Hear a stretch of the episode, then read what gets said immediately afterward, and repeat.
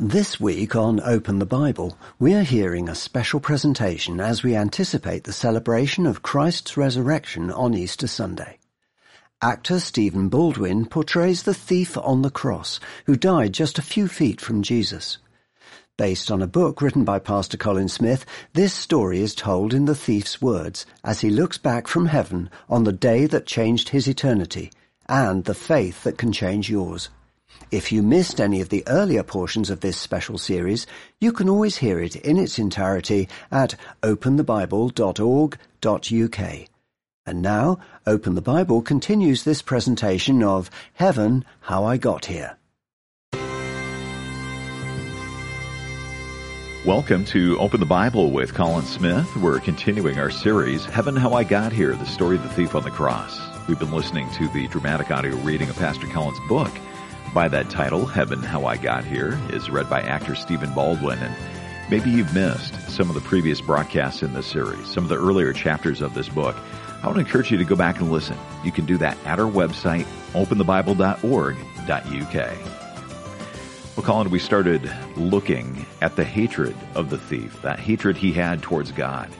And then he ends up putting his faith in Jesus, and he experiences that love of Jesus, but his suffering wasn't done. No, and in fact, uh, for anyone who was crucified, pain actually got worse as time went on. And so here, this man would have been in excruciating pain, a great agony yeah. of body and of soul as someone who trusted in Jesus. And I think that speaks to us very powerfully. You know, you may be listening today and saying, well, I couldn't possibly have faith because I have pain. I have disappointment. I have hurt in my life. Well, Jesus Christ is a savior for people who suffer. And that's what we're going to look at today. Well, we see that in chapter seven of Heaven, How I Got Here. It's simply entitled Agony. Here is Stephen Baldwin. Chapter seven, Agony. 2:59 p.m. Trusting Jesus is never a passport to a pain-free life.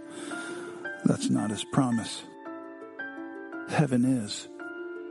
Forgiveness is. The strength to bear up under all that you suffer is what he promises and what he gives. Some folks have the idea that if you trust in Jesus, he will take the pain out of your life. He certainly didn't do that for me. Pain shot through the nerves of my body as much after I trusted in Jesus as it did before. With every hour that passed, my pain increased as the wounds from the nails in my hands and my feet widened under the weight of my body. Fever raged. Dehydration followed. My whole body was burning up. It was the same for Jesus. And that is why he cried out, I thirst.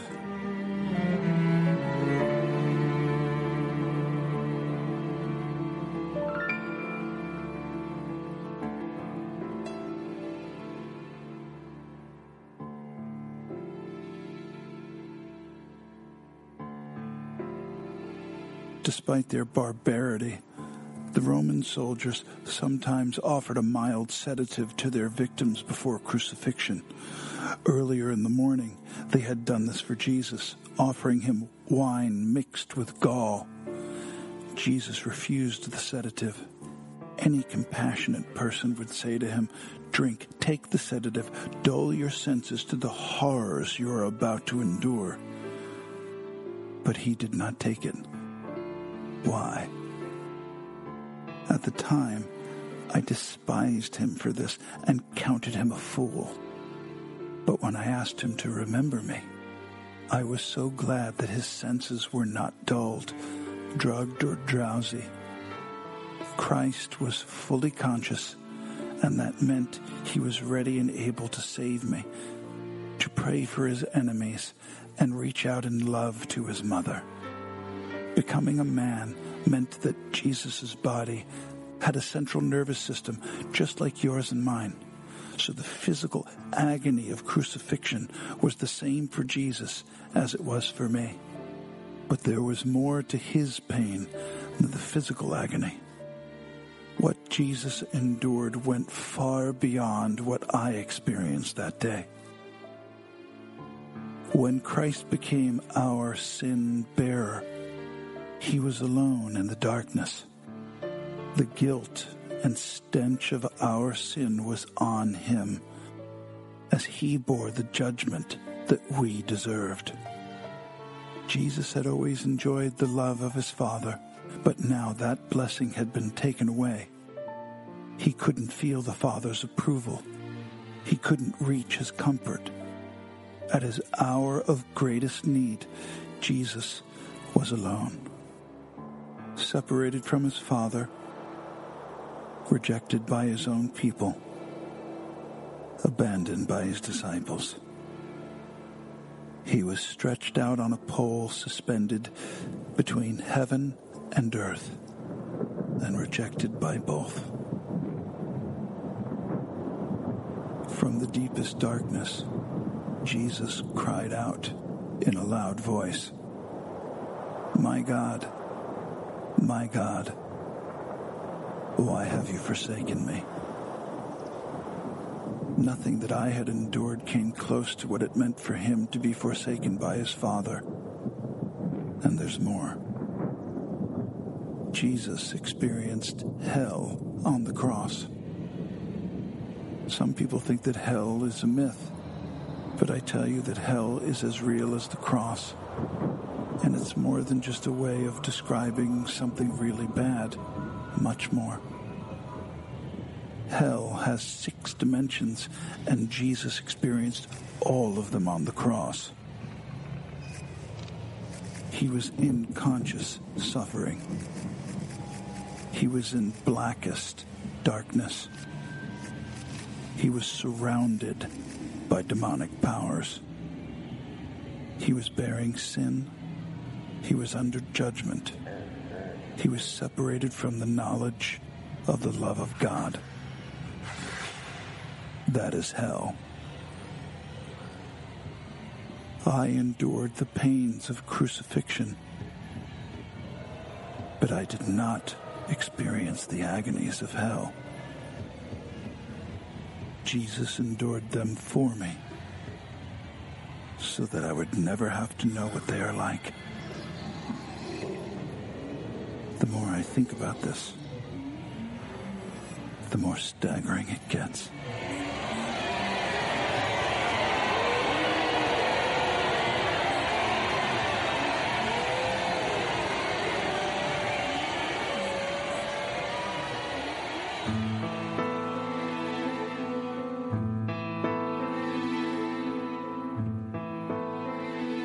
Seeing what Jesus suffered and hearing him cry out in agony had a profound effect on me.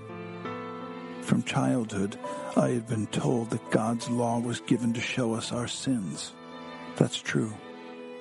But I have to tell you that the clearest view I ever got of the ugliness of my sin was not in reading the Ten Commandments, but in being near to Jesus in that awful darkness on the cross. I began to see that if my sins caused him so much suffering, they must be very great indeed. I learned to hate my sins at the cross. The rebellion that once tasted sweet, the covetous heart that once drove me forward, my hatred and unbelief toward God, and my self-willed desire all seemed ugly and repulsive to me as I saw what they had done to Jesus. His cry of anguish tore me apart. If he was given up for my sins, what sin would I not give up for him? That took hold of me. My greatest desire was to be done with any and every sin that had ever gained a foothold in my life. I found myself longing to be holy, to be filled with the love that I had seen in Jesus' eyes, and to live a life that would please him. I only had a few hours left for that. I hope you have much longer. What a statement from the thief on the cross. A compelling look at the agony, the suffering that he experienced on the cross. Yeah, and I want to say to the person today who experiences pain, you've been through loss, you find yourself in great darkness, you know, Jesus Christ, the Savior who suffered on the cross really is the Savior for you. He knows what it is to suffer. And a suffering world needs a suffering Savior. And the Savior who has come into the world is the person who is able to come alongside you in the pain that you experience and he's able to help you stand up under it. Steve, this is what the thief experienced. It was not a passport to a pain-free life. Right. He was in agony, but he was trusting Jesus Christ in that agony. And I think that's the path for every person who suffers. We want to walk it with the suffering Savior. Colin, thank you. That is a good word. He was in agony, but then he was in triumph. That's the title of chapter 8, and we'll take a listen to that after this. Open the Bible with Colin Smith. God is spirit, and that means that he's invisible to the human eye. But the Bible tells us that Adam and Eve heard the sound of the Lord God walking in the garden in the cool of the day. See, God appeared to Adam and Eve in such a way that they could see him and hear him and enjoy him. And the Old Testament has many examples of God appearing in visible form. We call these theophanies. It's almost as if the Son of God couldn't wait to come. He burst out of heaven, entering into human time and space, and he walked with the first man and woman in the garden. You know, these appearances show the intense desire in the heart of God to have fellowship with us. God knows you and he wants you to know him. Do you want to know the God of the Bible? Well, then come to openthebible.org.uk. You're listening to a special edition of Open the Bible with Pastor Colin Smith, the dramatic audio reading of Pastor Colin's book, Heaven How I Got Here, the story of the thief on the cross. And you can go back and listen online to any broadcast you missed in the series at our website, openthebible.org.uk. Let's get back to chapter 8 with Stephen Baldwin. Here is Triumph. Chapter 8 Triumph, 3 p.m.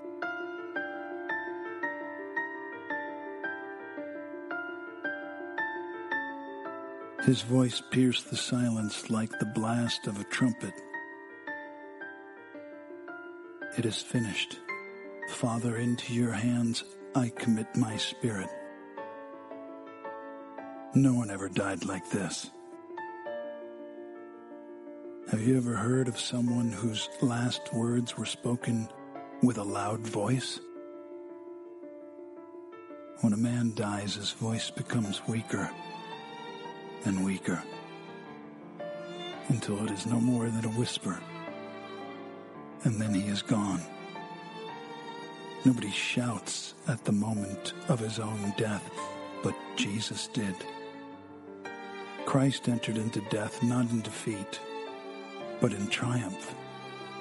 He was in complete control. He accomplished everything he had come to do and gave himself into death. Then all hell broke loose. The earth beneath me shook, causing the beam on which I was suspended to lurch violently. The shock was agonizing.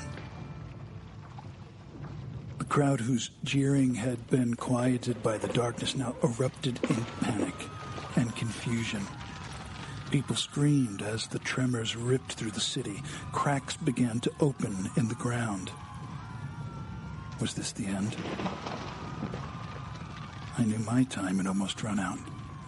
But had humanity's time run out too? We had just crucified God's Son. God's justice had to fall. I closed my eyes and I held my breath, bracing myself against whatever came next. Commander who was responsible for overseeing our executions looked up at Jesus' lifeless body and said, Surely this was the Son of God.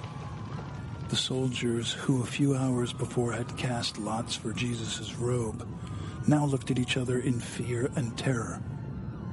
What have we done? For me, there was a strange comfort. The man who had carried out my execution now shared my faith. In those surreal moments after the quake, the crowd dispersed into the shadows. They were frightened. They were confused what had just happened. Then, as suddenly as the darkness had descended on us hours before, it lifted.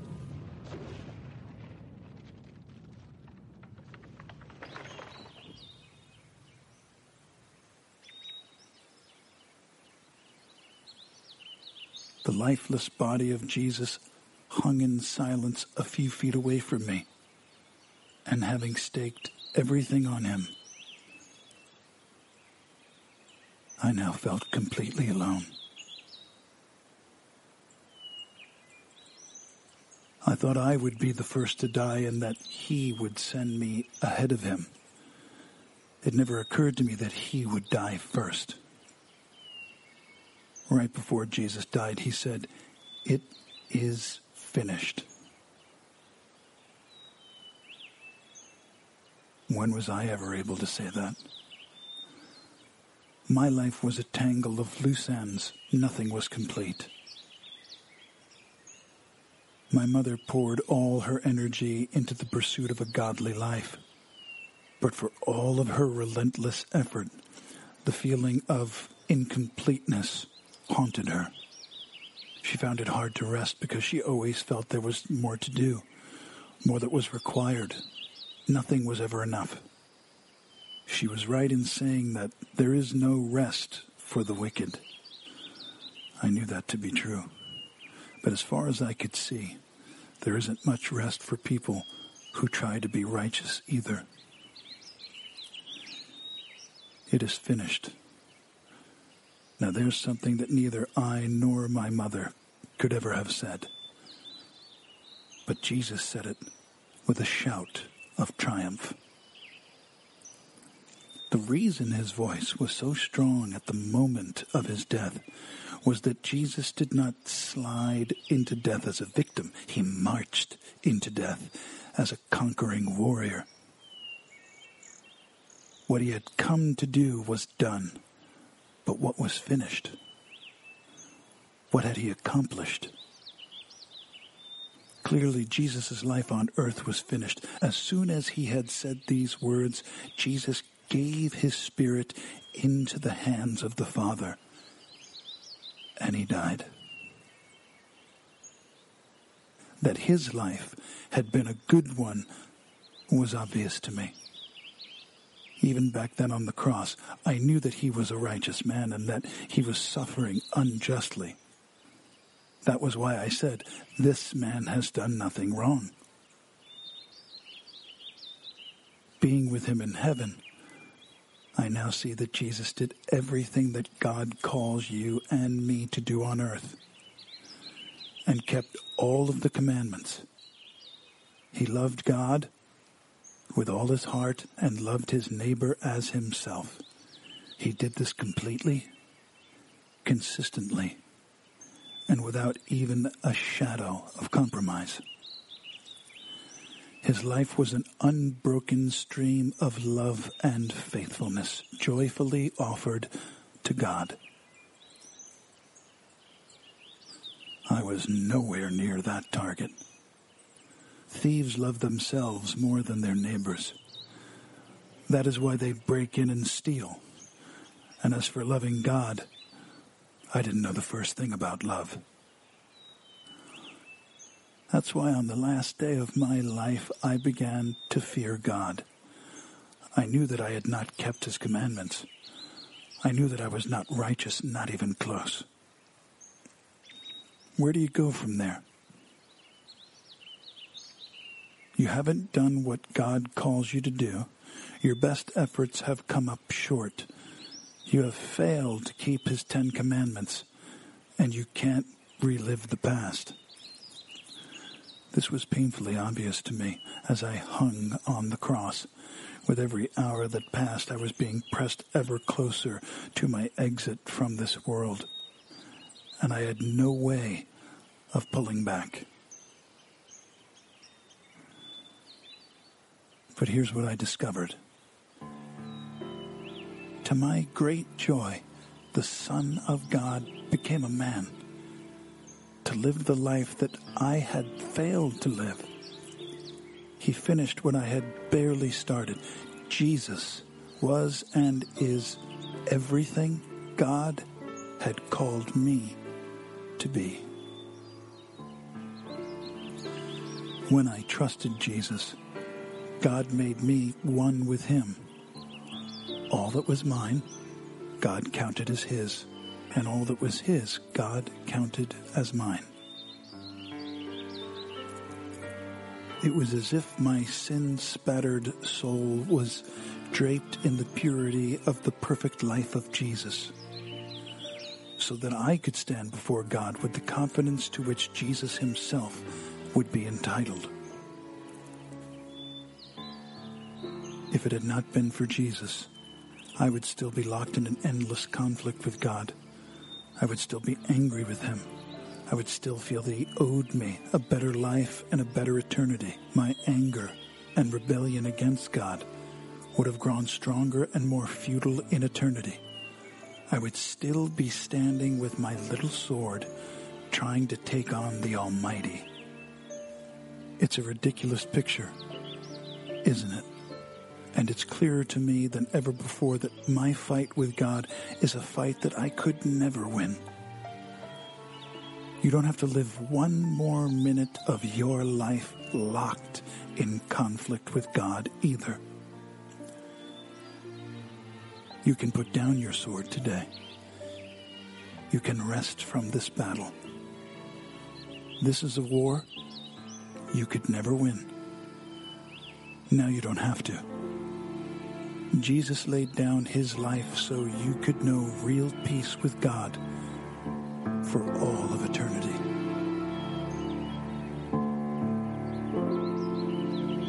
You're listening to a special edition of Open the Bible. The dramatic reading of Heaven How I Got Here is read by actor Stephen Baldwin. And Colin, that is such a vivid picture, a humorous one, of us trying to hold up our little swords fighting against the Almighty.